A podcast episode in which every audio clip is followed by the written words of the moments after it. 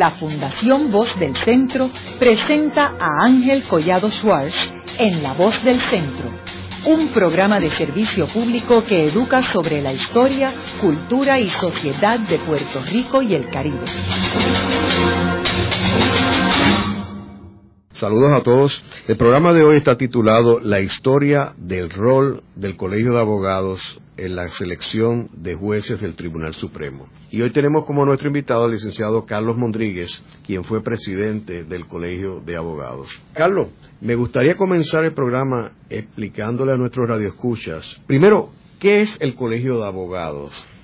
¿Y cuál es la contribución del Colegio de Abogados a la sociedad puertorriqueña? Bueno, eso es casi un tema para otro lo, lo sé, lo sé. Sí. Bueno, el Colegio de Abogados es la institución profesional más antigua del país y la cuarta más antigua del hemisferio. O sea, el Colegio de Abogados se funda en mil ochocientos cuarenta por una eh, cédula real, o sea, del rey de España de entonces, y se funda ocho años después de que se estableciera en Puerto Rico la Real Audiencia, que fue el primer tribunal que tuvo Puerto Rico, presidido por eh, de Paula Vilches, don Francisco de Paula Vilches, que era un jurista eh, de marca mayor.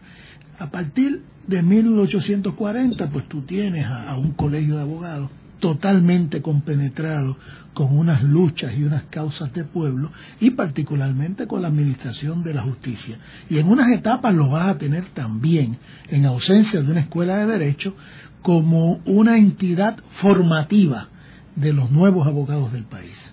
Debemos aclararle también a nuestros radioescuchas de que para uno ejercer la profesión legal, tiene que ser miembro del Colegio de Abogados. Tiene que ser miembro, siempre ha, ha sido así, bajo España fue así, eh, bajo la ley de la abogacía eh, del siglo veinte eh, fue así, bajo la actual ley de la abogacía es así, y bajo la actual ley de colegiación de mil novecientos treinta y dos, que es eh, la ley cuarenta y tres del catorce de mayo de mil novecientos treinta y dos, también es así. O sea, no se puede ejercer la profesión en Puerto Rico, la profesión jurídica en Puerto Rico, sin estar colegiado en los tribunales locales, porque en el Tribunal Federal ya es otra cosa. Carlos, ¿y cuándo es que el Colegio de Abogados comienza a jugar un papel en la aprobación o nominación de jueces del Tribunal Supremo? Bueno, eh, se da ese rol paulatinamente.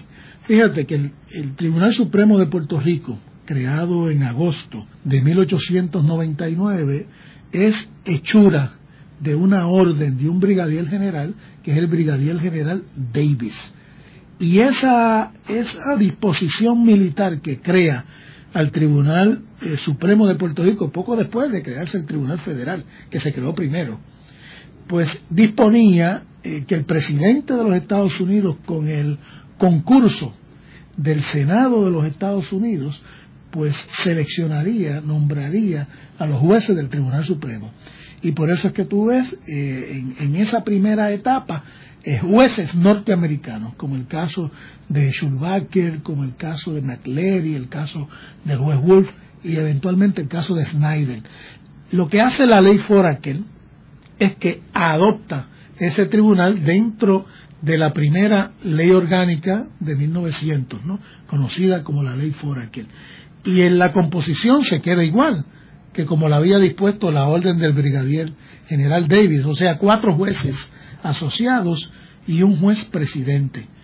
Y lo mismo pasó con la ley Foraker, se quedó esa composición con el mismo proceso de selección a manos del presidente de los Estados Unidos, con la confirmación del Senado de los Estados Unidos, y así también se quedó bajo la ley Jones. Pero en estas etapas el Colegio de Abogados no tiene mucha injerencia. Se está estrenando en Puerto Rico un nuevo sistema eh, de selección de, de jueces, y el colegio todavía no está compenetrado en ese sistema. Si el colegio resiente unas cosas, por ejemplo, el colegio resiente la interpretación del derecho que están haciendo estos jueces norteamericanos.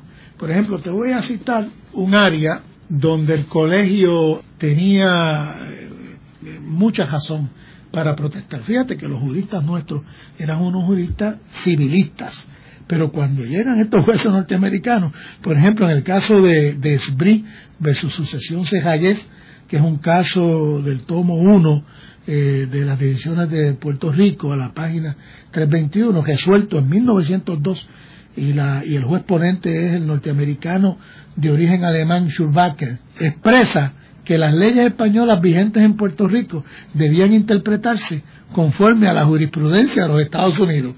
Cuando el principio de interpretación eh, jurídica, ¿no?, de interpretación de las leyes, era que las leyes se interpretaban conforme se estaban interpretando en el país de origen. Se iba a la raíz, a la génesis de la ley en el país de donde se adoptaba para buscar cuál era la jurisprudencia allá e interpretar de la misma forma eh, en el país que las adopta, que era Puerto Rico. Pero Schulbacher dice que no, y dice en ese caso que acabo de citar: las doctrinas y principios americanas deben regular las cortes de Puerto Rico hasta en la interpretación de las leyes de España que aún se encuentren en los estatutos de Puerto Rico, que eran muchas, empezando por el Código Civil, por el Código de Comercio, por la ley notarial, por la ley hipotecaria. Todas esas disposiciones de, de, ley, de ley venían de España. Entonces este señor lo que está diciendo como juez asociado del Tribunal Supremo de Puerto Rico es que se deben interpretar como se interpretan en los Estados Unidos, y eso fue un trastoque.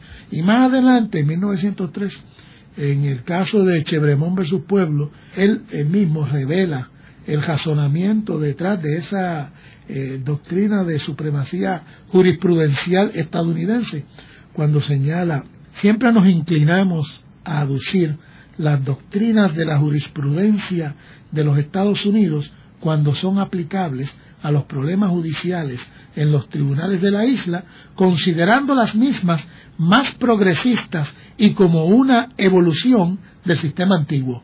O sea, aquí hay todo un detén, todo un menosprecio, ¿no?, hacia, hacia el derecho que encuentran estos jueces norteamericanos en Puerto Rico, y cambian la óptica. Y el colegio pues resiente ese, los, los notarios en Puerto Rico resienten eso también, los abogados puertorriqueños lo resienten, y el colegio como institución que los representa pues entonces da unas batallas. Pero en materia de nombramientos judiciales pues no hay mucha acción hasta que llega la década del treinta, por dos razones principales. Primero, porque era novedoso esto, y el colegio estaba haciendo, como decimos en el campo, embocadura todavía. Y segundo, porque el colegio deja de existir en mil novecientos doce, cuando este sistema lo que lleva es apenas doce años. El colegio deja de existir y, y en su lugar se crean colegios en las distintas delegaciones, o sea, asociaciones de abogados, de la cual la más importante es la Asociación de Abogados de San Juan, que era la que tenía algún peso para dar esas batallas. Donde el colegio eh, se insertó durante esas primeras dos décadas en el nombramiento de los jueces de distrito, en los nombramientos de los jueces municipales. Ahí el colegio se insertó con éxito, porque eso se le dejaba a la asamblea de delegados, esa selección, bajo el acta Foraker y bajo el acta Jones. El problema de la selección de los jueces del Supremo era que solamente estaba en manos del presidente de los Estados Unidos, y difícilmente el colegio de aquel entonces, camino a desaparecer en mil novecientos doce, pues tenía o podía tener esa influencia. Otra cosa es cuando se aprueba la ley cuarenta y tres eh, de mil novecientos treinta y dos, que refunda al Colegio de Abogados y nace un colegio de abogados ya más vigoroso, porque es la unión de todos los abogados, la reagrupación nuevamente de todos los abogados eh, con unas miras que se disponían en la propia ley. O sea, la propia ley creaba una obligación para el Colegio de Abogados de cooperar en todo asunto eh, que conllevara el mejoramiento de la administración de la justicia. Y como parte de, de la administración del sistema de justicia era el Tribunal Supremo, en el primer reglamento que se aprueba el ocho de diciembre de mil novecientos treinta y tres en el Teatro Municipal de San Juan, se inserta un artículo que era el artículo treinta y ocho para que el colegio seleccionara candidatos para toda la judicatura y para puestos de fiscales, pero particularmente para el Tribunal Supremo de Puerto Rico. Entonces ese reglamento, esa disposición reglamentaria decía que si la Junta de Gobierno solamente tenía tres candidatos, pues esos tres se le sugerían al poder nominador, que en ese entonces era el presidente de los Estados Unidos. Pero si hubiese más de tres candidatos, había que someter la totalidad de los candidatos a un referéndum, y los abogados de todas las delegaciones, que para aquel entonces eran unas diez, pues entonces intervenían, votaban en las distintas delegaciones, y el sobre se enviaba sellado a las oficinas centrales del Colegio de Abogados. Y allí pues se hacía un escrutinio por un comité de escrutinio y se seleccionaba una terna compuesta de los primeros tres abogados que más votación hubieran recibido, y así se le sugería al presidente de los Estados Unidos o al poder nominador, porque si el poder nominador era el Senado para un juez municipal o un juez de instancia, de distrito, en aquella época, pues se le sometía al Senado, pero tratándose del Tribunal Supremo, pues se le enviaba a Roosevelt la sugerencia, y Roosevelt pues casi siempre no aceptaba la encomienda del colegio. Lo mismo pasó con Truman, salvo en una situación que es una situación este, que fue bastante anómala y que creó la, la primera eh, gran crisis, aparte de otras que habían eh, acontecido antes por la dilación en los nombramientos que no eran atribuibles a, al Colegio de Abogados. Ahora, Carlos, ¿cuándo es que el colegio comienza a tomar una posición bien bien este agresiva en términos de los nombramientos del Tribunal Supremo? Bueno, el Colegio de Abogados, a partir de mil novecientos treinta y nueve, y eso se refleja en las actas, empieza a manifestar, por lo menos internamente, eh, cierto malestar, o bastante malestar, podría decirse, por la politización de los nombramientos. Porque, según sus expresiones, muchas veces no se seleccionaban a los más eh, aptos, sino a los más adeptos. Entonces el colegio pues veía con malos ojos, ¿no?, que eso que eso fuera así. De hecho, se, se hicieron hasta encuestas, yo no sé cómo las hicieron, pero se mencionan de que más del noventa por ciento de esos nombramientos pues había unos intereses políticos detrás.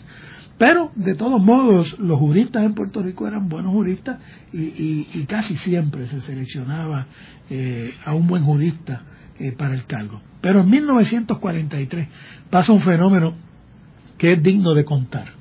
En la asamblea de mil novecientos cuarenta y tres eh, y en todas las asambleas del colegio, los jueces del Supremo participaban. Y no te estoy diciendo que participan como ahora, de que a veces van, de que son presentados, a veces tienen un discurso en la asamblea. No, no, en aquella ocasión participaban como cualquier abogado y no era discursar. De hecho, el primer discurso de un juez del Tribunal Supremo se ofrece el cinco de septiembre de mil novecientos cincuenta y uno. Antes de eso, ningún juez había del Supremo había dado un discurso en una asamblea del Colegio de Abogados. De manera que antes, ¿a qué iban? Pues a lo que iban todos los abogados. Participaban en votaciones, presentaban mociones, participaban en comités de escrutinio. Los jueces del país tenían cargos en ocasiones en la Junta de Gobierno. Bueno, un juez fue presidente del Colegio de Abogados en mil novecientos cincuenta y seis, Luis R. Polo. Otro juez fue tesorero del Colegio de Abogados, eh, Luis Alberto Blanco Lugo. O sea, que los jueces realmente eh, participaban.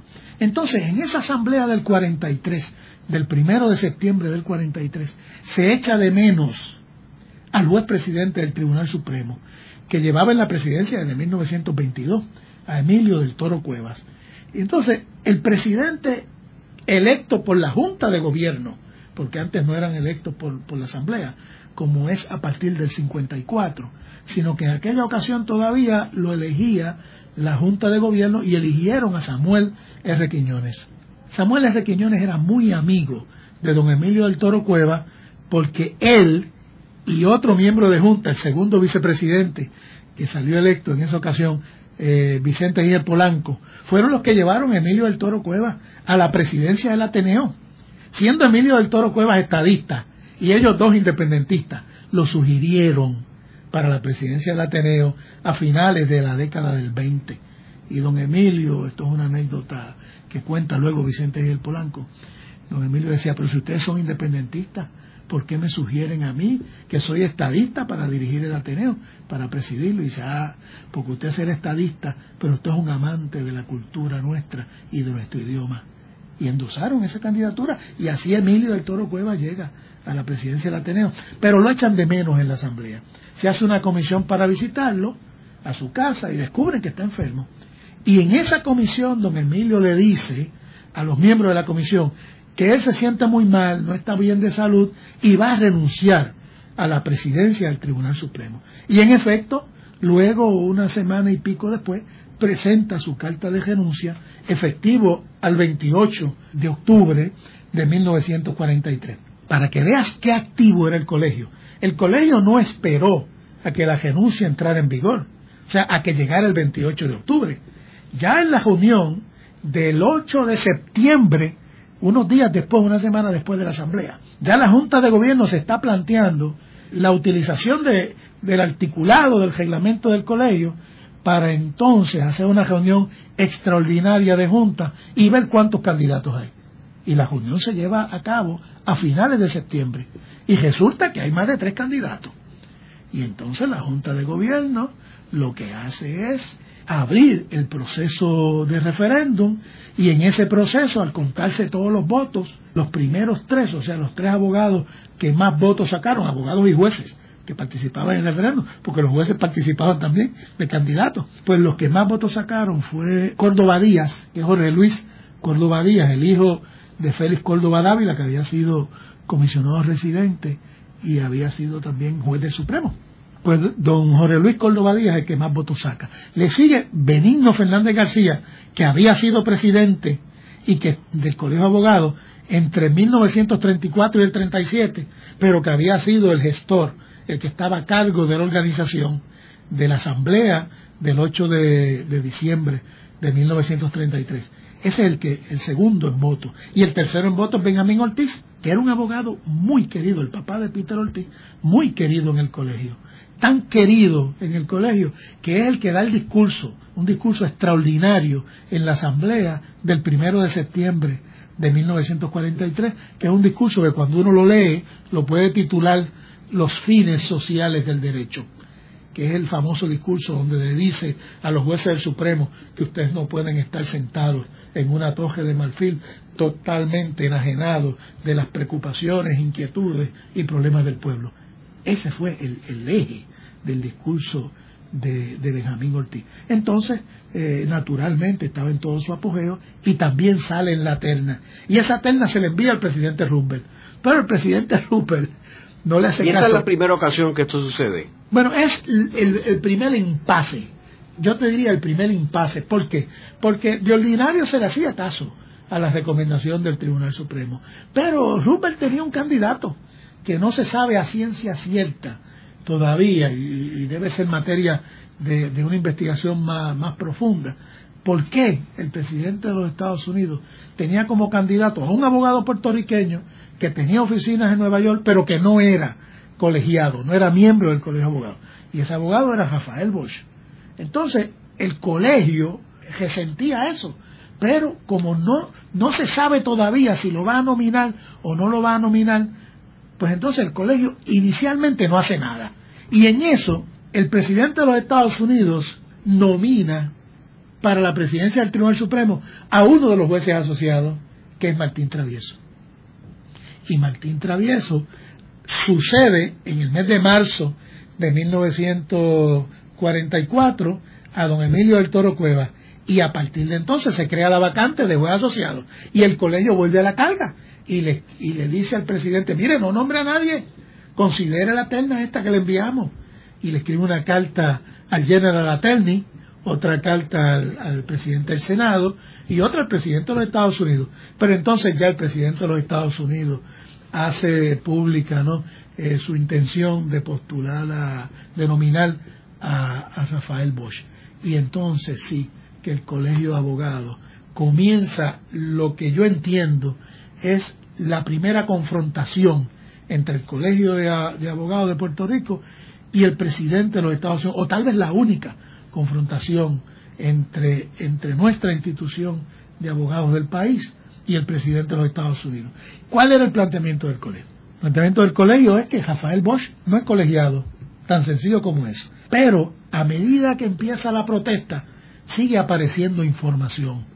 Y por ejemplo, aquella eh, delegada de la Asamblea Constituyente eh, de apellido Gómez, María Libertad Gómez, plantea que Rafael Bosch le había dado un cheque sin fondo en mil novecientos veintiocho, eso está en las actas del Colegio de Abogados, hasta eso buscaron, y que había llevado a cabo unos divorcios este, sin seguir el debido proceso de ley de, de una gente en México. Bueno, entonces empiezan a sacarle cosas, ¿no? Y claro, lo que el colegio quería era que se nombrara a alguien de la terna, pero el colegio no estaba solo. Ya se había nombrado a la presidencia, eh, perdón, a la, como juez asociado del Tribunal Supremo a Cecil Snyder, y se había nombrado allá para, para mil novecientos cuarenta y uno, y Cecil Snyder apoyaba la candidatura de Jorge Luis Córdova Díaz y lo apoyaba también Martín Travieso. Luego de una breve pausa, regresamos con Ángel Collado Schwarz en La Voz del Centro.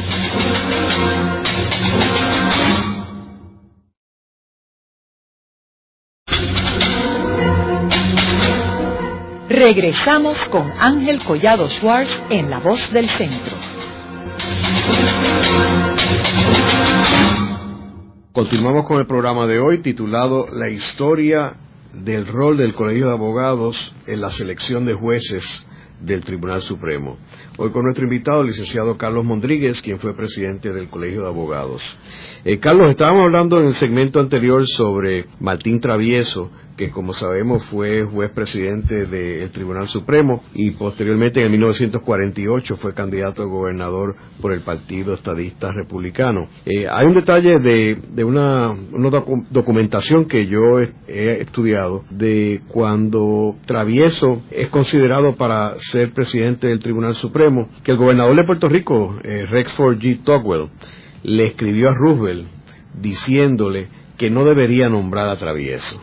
Y entonces Travieso le envía una carta al almirante William D. Leahy quejándose de lo que había hecho Tugwell en contra de él, y que él no entendía por qué, porque él respaldaba a Tugwell y le gustaba muchísimo a él como persona, y que no entendía por qué Tugwell se oponía a su nombramiento. Pues, pero era cuesta arriba para Tugwell oponerse al nombramiento de Martín Travieso. Primero, porque Martín Travieso ya llevaba un tiempo considerable en el Supremo. Segundo, porque a partir de eh, mediados de mil novecientos cuarenta y tres, Travieso formó parte del comité de estatus nombrado por Franklin Delano Roosevelt. Era uno de los cuatro puertorriqueños de ese comité integrado por ocho que presidió Abe Fortas, y ahí se ganó este, la simpatía de Fortas, y también en el Supremo se ganó la simpatía de Cecil Snyder, porque cuando llega Cecil Snyder ya Martín Travieso está, de manera que las personas que le pueden llegar al presidente, muchas de ellas están apoyando a Martín Travieso. Y el Colegio de Abogados no puso pero cuando se nombra a Martín Travieso. Lo que hace el Colegio de Abogados es que una vez se nombra a Martín Travieso, como queda vacante su posición de juez asociado, entonces le pide al presidente de los Estados Unidos que considere la terna y le suplica en una carta, mire, y si usted fuera a nombrar otro que no estuviera en esta terna, por favor nombre un colegiado, porque cómo usted va, va a nombrar a alguien que no es colegiado, ¿no? Pero eso no quedó ahí. El Colegio de Abogados se moviliza y envían a Samuel R. Quiñones a Washington. Y es cómico porque le dan trescientos dólares para los gastos, que en aquella época parecían suficientes, pero se le acaba el dinero, hay que enviar eh, otros quinientos dólares, ¿no?, para que él siga la gestión. Y realmente Rupert no se reúne con él. Y tampoco el Senado se reúne con él, y eso se interpreta. Aquí Fernando Gallardo decía, que era un juez de Bayamón, decía que eso había sido un desaire, un gran desaire al presidente del Colegio de Abogados, pero Samuel R. Quiñones, ni corto ni perezoso, regresa a la isla y varias reuniones de junta se ocupan de ese tema, y se hace una asamblea extraordinaria, además de la asamblea ordinaria de mil novecientos cuarenta y cuatro, donde se vuelve a tocar ese tema, y ahí se crea una comisión para investigar el asunto de Rafael Bosch, y ahí que sale toda esta prueba que yo decía y mucha más que está en las actas del Colegio de Abogados, y finalmente detienen el nombramiento de Rafael Bosch. Lo que sucede es que el presidente Roosevelt no nomina a Jorge Luis Córdova Díaz porque el presidente Roosevelt está ocupado en, en la Segunda Guerra Mundial, que está atravesando por su punto culminante, y para colmo de males el presidente Roosevelt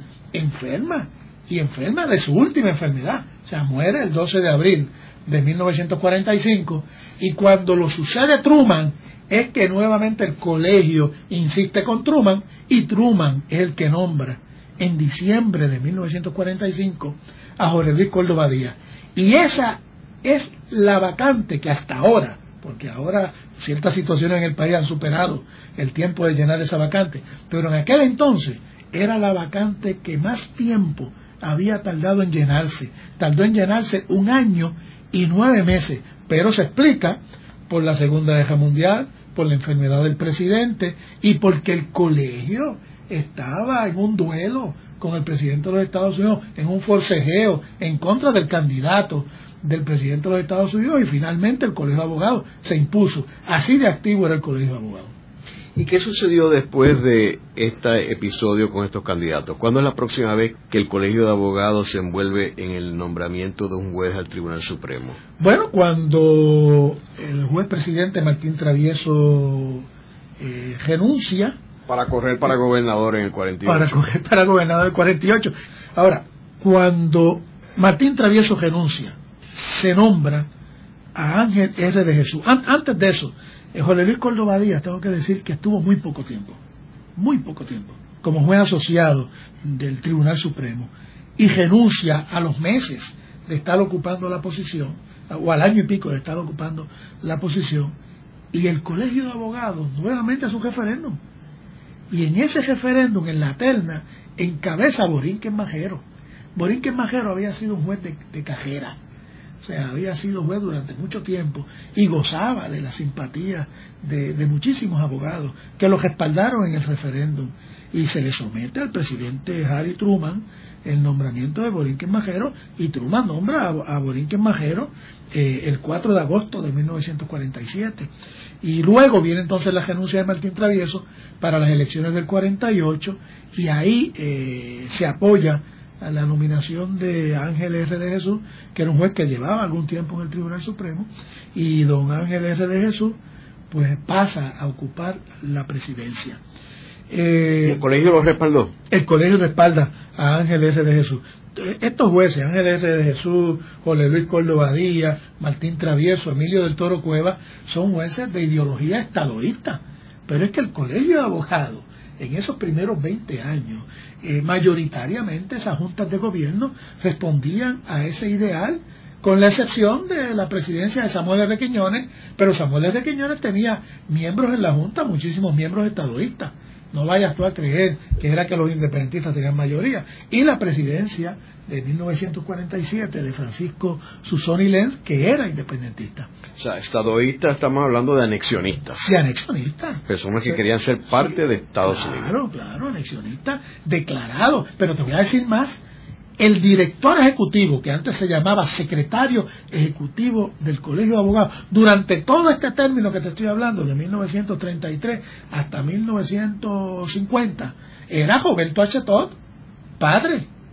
Y Roberto H. Todd era anexionista declarado, incluso había escrito eh, el libro, la, la tesis del anexionismo en Puerto Rico a mitad de la década del treinta, el libro de la estadidad para Puerto Rico está escrito por, por el entonces secretario eh, ejecutivo del Colegio de Abogados. O sea, ese era el colegio que había en, en la época. O sea, que no es cierto la percepción de que el Colegio de Abogados ha sido presidido por independentistas. No, hombre, no. Claro que no. Los presidentes independentistas nos podemos contar con los dedos de las dos manos y sobramos.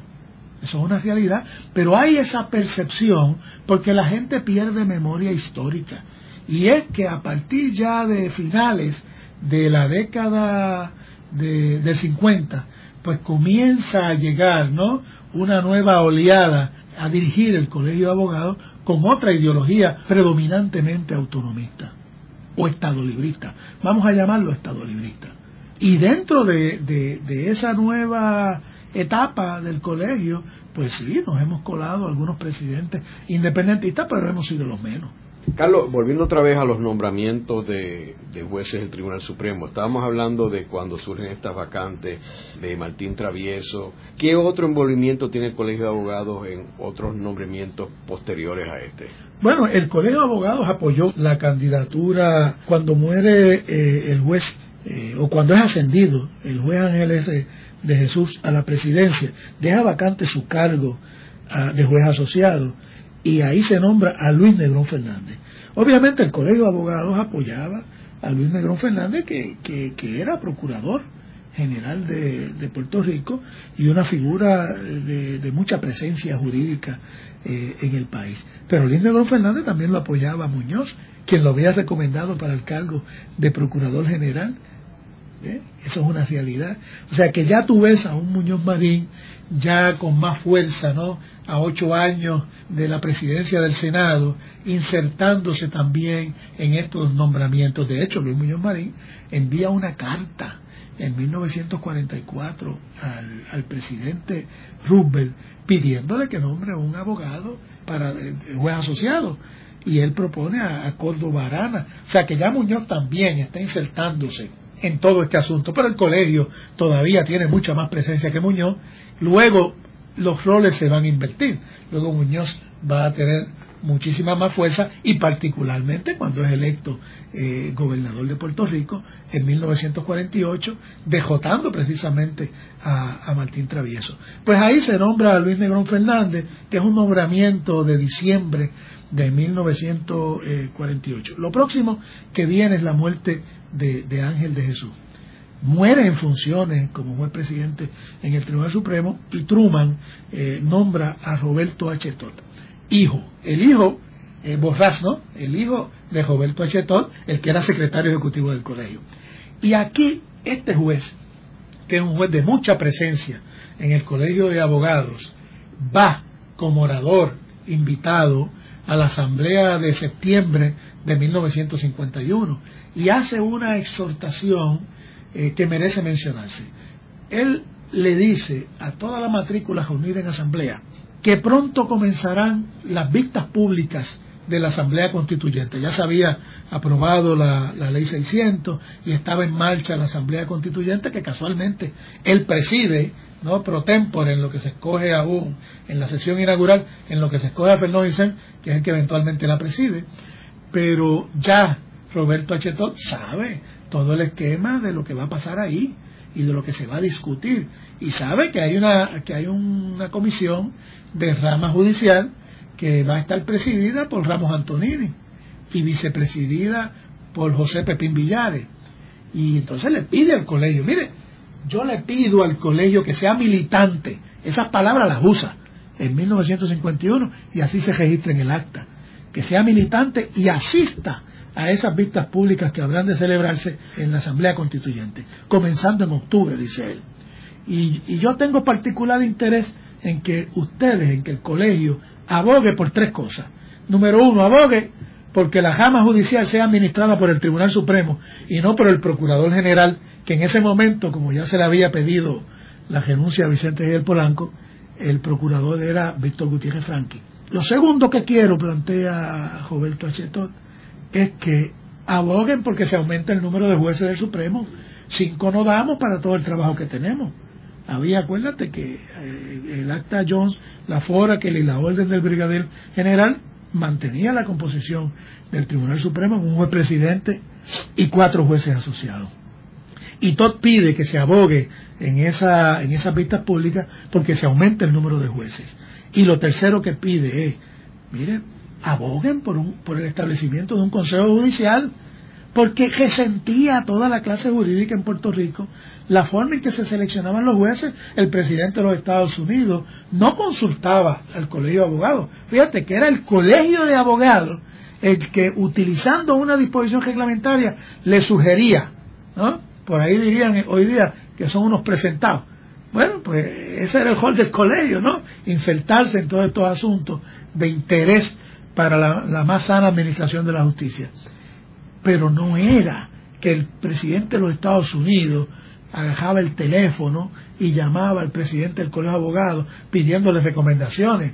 Lo que hacía el colegio no era muy distinto a lo que hacía la American Bar Association con relación a los jueces presidentes de los tribunales o a los jueces asociados de los tribunales estatales o del Tribunal Federal en los Estados Unidos.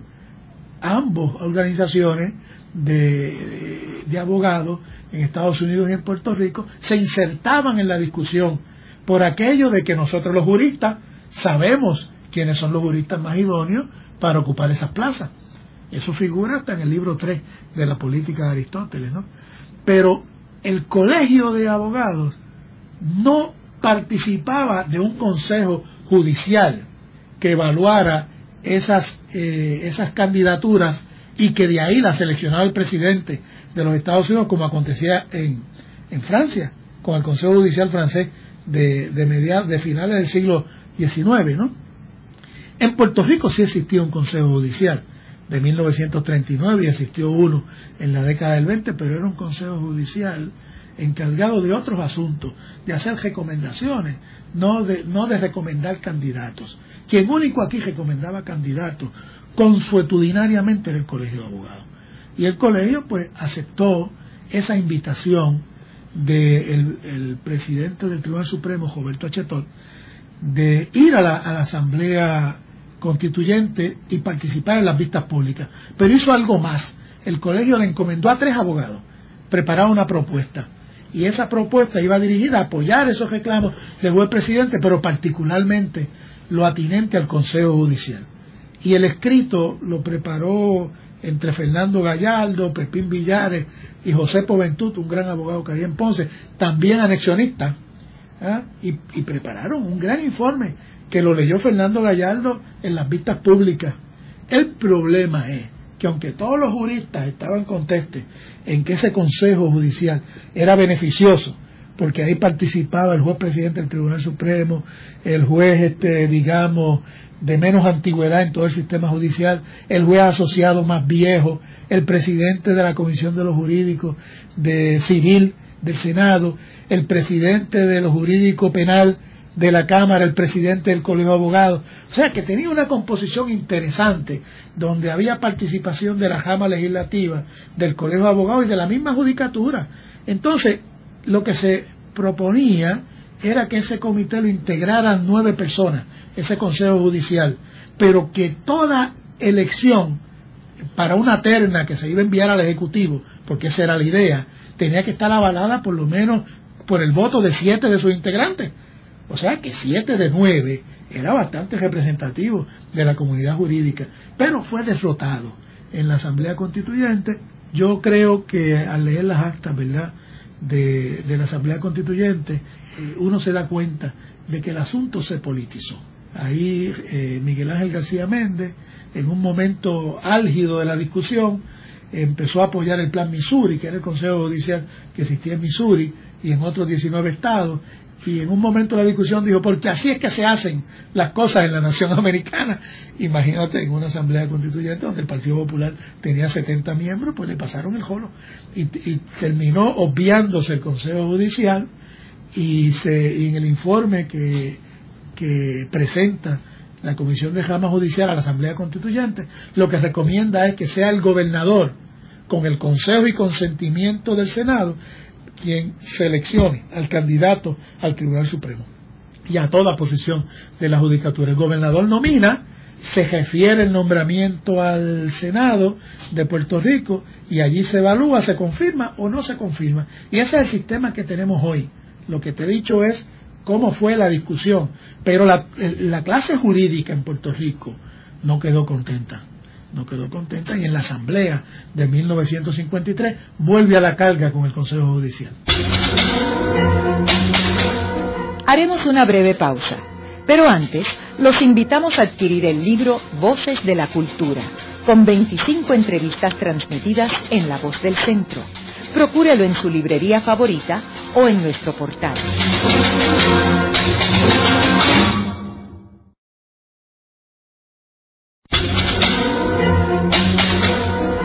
Están escuchando a Ángel Collado Schwarz en La Voz del Centro. Ahora pueden accesar a toda hora y desde cualquier lugar la colección completa de un centenar de programas transmitidos por La Voz del Centro mediante nuestro portal doble u doble u doble u punto voz del centro punto org. Continuamos con el programa de hoy titulado La historia del rol del Colegio de Abogados en la selección de jueces del Tribunal Supremo. Hoy con nuestro invitado, el licenciado Carlos Mondríguez, quien fue presidente del Colegio de Abogados. Carlos, y en términos de otros nombramientos al Tribunal Supremo, ¿qué posición asumió el Colegio de Abogados? Bueno, cuando eh, Roberto H. Todd va a la Asamblea, ya él adelanta que va a renunciar. Y en efecto, eh, Roberto H. Todd renuncia para el treinta y uno de agosto de mil novecientos cincuenta y dos. Lo que sucede eh, con esa renuncia es que ya antes había eh, estaba la posición de Roberto H. Todd de juez asociado vacante, ¿eh? Y Muñoz le escribe al presidente Truman y le dice: mira, aguántate los nombramientos, porque si la cosa madura como pinta, pues entonces yo lo podría hacer. Una vez aprobada la Constitución, el gobernador es el que va a hacer el nombramiento. Y así sucedió. Se aprobó la Constitución de Puerto Rico. Después que se aprueba la Constitución del Estado Libre Asociado, inmediatamente se hace, eh, o un día antes, mejor dicho, se hace la ley de la judicatura. Un día antes de inaugurarse el Estado Libre Asociado, el veinticinco de julio, se aprueba la ley de la judicatura, el veinticuatro de julio, y se aprueba también que se aumente el número de jueces asociados, y a petición del Supremo, una vez está, se inaugura la Constitución, se aumenta el número de jueces asociados de, de cuatro a seis.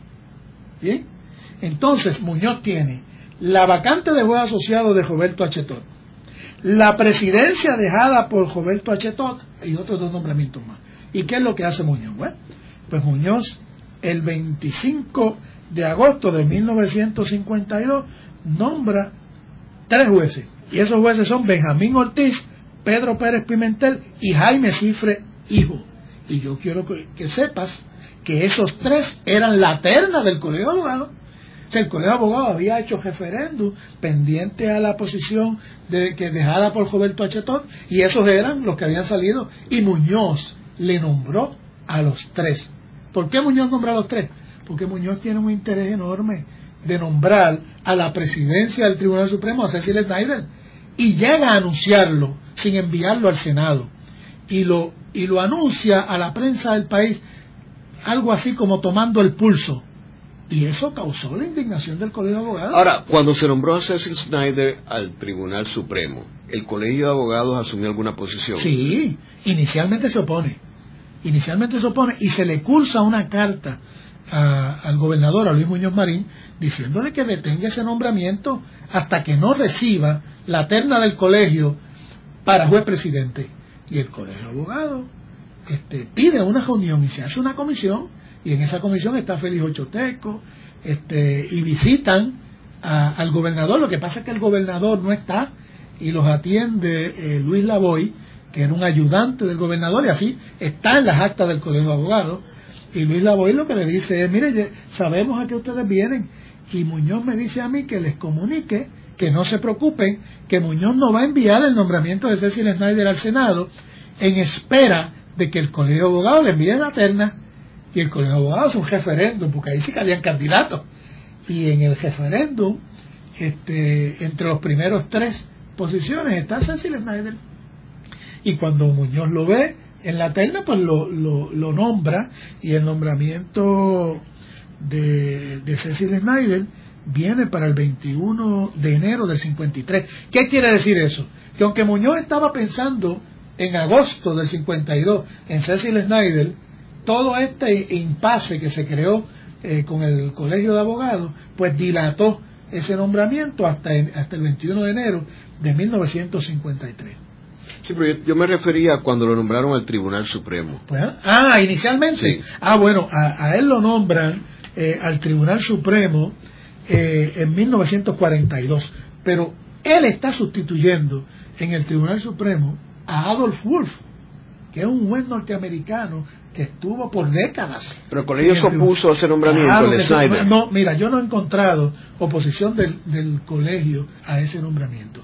Yo sí lo que he encontrado es oposición de pueblo a ese nombramiento, porque había sido el fiscal de, de Pedro de Pedro Albizu Campos, este, y esa esa oposición y ese malestar es lo que lleva a, al presidente Roosevelt dilatarse eh, en el nombramiento de Cecil Snyder, y se dilató cuatrocientos veinticuatro días, o sea que estuvo más de un año sin nombrarlo, hasta que finalmente eh, lo nombró. El, el movimiento nacionalista eh, habían metido preso, ¿no?, a cuatro directivas corridas, y entonces fue perdiendo presencia. Pedro Albizu Campos todavía estaba, estaba preso, y las voces de oposición a Snyder poco a poco se fueron apagando, y el presidente finalmente lo nombró, pero, pero tardó más de un año en nombrarlo. Entonces, volviendo otra vez a cuando Muñoz lo nombra juez presidente, en ese momento el Colegio de Abogados se opuso. Se opuso inicialmente, pero por el mero hecho de que no había sido consultado. ¿eh? Pero el nombramiento de Snyder, eh, ya para la presidencia, no tuvo eh, los contratiempos que tuvo para juez asociado. Sí, había eh, algún malestar porque un juez norteamericano iba a presidir el Tribunal Supremo, y era la primera vez, porque fíjate que desde mil ochocientos, desde mil novecientos habían jueces eh, norteamericanos en el Tribunal Supremo, pero ninguno lo había presidido. O sea que este es el último de los jueces norteamericanos en el Tribunal Supremo, y lo preside también.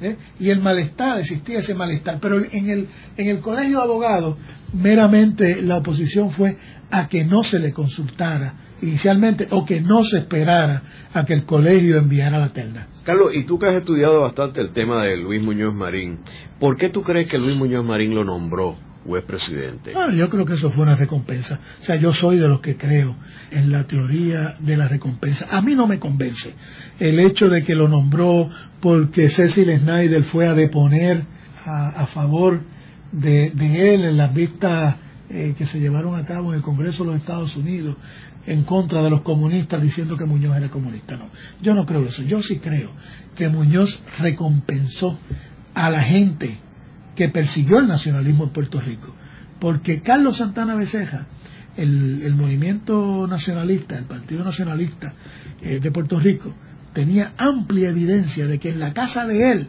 se estaba eh, planificando el asesinato de Pedro Albizu Campos para el verano de mil novecientos treinta y cinco, y Carlos Santana Beceja, por recomendaciones de Muñoz, es el subprocurador general, y Carlos Santana Beceja accede al Tribunal Supremo como juez asociado, también por nominación de Luis Muñoz Marín.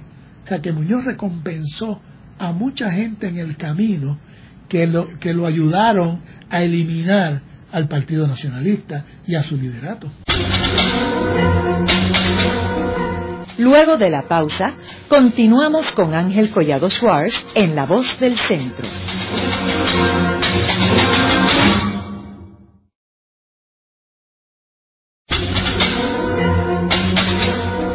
Continuamos con la parte final de La Voz del Centro con Ángel Collado Schwarz. Pueden enviarnos sus comentarios a través de nuestro portal doble u doble u doble u punto voz del centro punto org.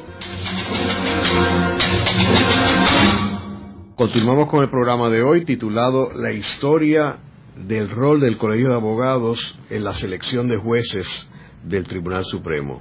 Hoy con nuestro invitado, el licenciado Carlos Mondríguez, quien fue presidente del Colegio de Abogados. Eh, Carlos, en los segmentos anteriores hemos hablado de, del papel que jugó el Colegio de Abogados en las nominaciones de candidatos para el Tribunal Supremo, pero como sabemos, el Colegio de Abogados también ha jugado un papel en la eliminación de jueces del Tribunal Supremo, y probablemente eh, el caso más eh, memorable ha sido el del juez presidente Cecil Snyder. Eh, háblanos sobre ese caso y cuál fue el papel del Colegio de Abogados. Bueno, eh, empieza mucho antes de, del cincuenta y siete. El Colegio de Abogados estaba trabajando eh, bajo la presidencia de Félix Ochoteco, eh, en unos, eh, que es una presidencia que dura del cincuenta y cuatro al cincuenta y seis, aunque Félix Ochoteco tiene una presencia en el colegio que trasciende a su presidencia, ¿no? Porque fue infinidad de veces vicepresidente y miembro de Junta de Gobierno, pero cuando fue presidente tenía unos cuatro proyectos principales, y uno de esos proyectos eran los, los cánones de ética judicial, porque decía él que los jueces, si los, los abogados tenemos un código de, de cano, un cuerpo de cánones de ética, pues los jueces también. Entonces el Colegio de Abogados se toma la iniciativa de crear una comisión, y esa comisión finalmente presenta un cuerpo de cánones de ética, los cánones de ética judiciales, y los aprueban en la asamblea de mil novecientos cincuenta y seis, donde Félix Ochoteco entrega su presidencia. Y en esa asamblea, el presidente electo, que ya era electo en asamblea, era un juez, Luis R. Polo. Y Luis R. Polo empezó a enviar una serie de cartas a Cecil Snyder diciendo, mire, tomen acción sobre los cánones de ética, y Cecil Snyder no tomaba acción. Y decía, porque él estaba esperando por la aprobación de los cánones de ética judicial que iba a aprobar la American Bar Association, y no tomó y no tomaba acción. Entonces ya el colegio tenía la espinita, y empieza a llegarle información al Colegio de Abogados del malestar contra el juez Cecil Snyder. Y algunos tienen que ver con casos en que había participado, donde eh, la conducta de, del juez eh, presidente se ponía en entredicho. Otros tenían otros eh, señalamientos tenían que ver con la contratación de su esposa, que la contrató como oficial jurídico del Tribunal Supremo, ¿eh? Eh, que, que era un claro caso de, de nepotismo, porque habían estudiantes brillantísimos en, en Puerto Rico y abogados brillantes que podían desempeñar ese ese rol. Este, y entonces llega eh, el malestar y la información que se sigue recibiendo de Cecil Snyder a, a un punto en que era eh, muy preocupante, y que el colegio no tenía otra alternativa que, que pedir la, la renuncia o pedir el residenciamiento del juez presidente Snyder. Eh, yo he tratado de buscar en el Colegio de Abogados toda la evidencia disponible. Se me dice que en materia de ese incidente, pues eso se perdió, toda la documentación se perdió con una inundación que hubo en el colegio. Los documentos se ponían en el sótano, y hubo una inundación y se echaron a perder miles de documentos, y se rescataron muchísimos también, y afortunadamente las actas se, se conservan. No es mucho lo que lo que se dice en las actas. Lo cierto es que unos expresidentes y, y abogados prominentes, unos ocho, firman una carta y se le envían a, al gobernador de Puerto Rico, le envían también al Tribunal Supremo, y el gobernador de Puerto Rico, según el testimonio de Benicio Felipe Sánchez, que es un gran abogado, un gran criminalista, el hermano del expresidente del Colegio de Abogados durante trece años, eh, en dos términos no interrumpidos, eh, Benicio Sánchez Castaño, pues eh, participó en esa reunión. Y es que esa carta, al recibirla Muñoz, Muñoz le pide a los firmantes y al colegio que no, que no actúen, que él quiere escucharlos a ellos primero. Y se hace una reunión en Trujillo Alto, donde están las personas que firman la carta, y está también Benicio, que, que estaba acompañando a su hermano, eh, Benicio Felipe Sánchez, hermano de, de padre de, del expresidente Benicio Sánchez Castaño, que es uno de los firmantes. Entonces lo, lo acompaña, y, y él me ha narrado a mí que Muñoz le, que le dijo, no, yo voy a bregar con la situación.